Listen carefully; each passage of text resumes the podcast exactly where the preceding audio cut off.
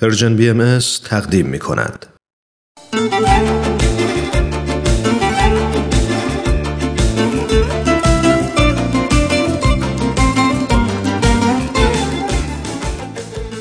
ما آدما چه کارایی که برای چند ساعت خوشی و خوشحالی نمی کنیم از خریدن چیزای رنگارنگی که فکر می کنیم داشتنشون باعث خوشحالی گرفته تا مهمونی و رقص و غرق شدن در شهوات و مصرف نوشابه های الکلی و حتی مواد روانگردان و خانمان برانداز اما عملا اتفاقی که میفته اینه که به نارضایتی می‌رسیم. نه تنها این شادی ها کوتاه مدت و گذرا هستند بلکه در واقع به احساسات منفی و غم و دردی که بعدش برامون میارن نمیارزن.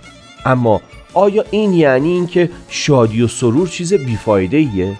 حضرت عبدالبها میفرمایند وقت سرور روح انسان در پرواز است. جمیع قوای انسان قوت می‌گیرد و قوه فکریه زیاد می شود قوه ادراک شدید می گردد قوت عقل در جمیع مراتب ترقی می نماید و احاطه به حقایق اشیاء می کند این سرور و شادی توانبخشی که حضرت عبدالبها توصیف کردن رو چطور میشه به دست آورد؟ میفرمایند آنچه مایه سرور دائمی است روحانیت است و اخلاق رحمانی که حزنی در پی ندارد. چرا؟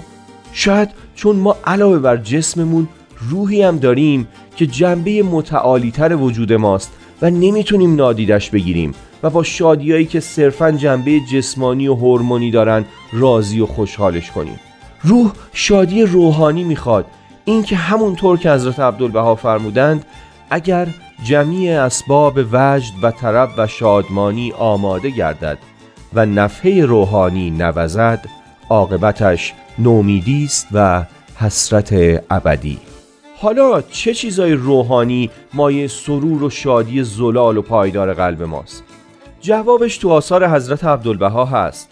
محبت خداوند ایمان عمل به موجب تعالیم الهی اخلاق رحمانی دلبستن به جهان دیگر مقصد بلند و هدف ارجمند و ملاقات دوستان.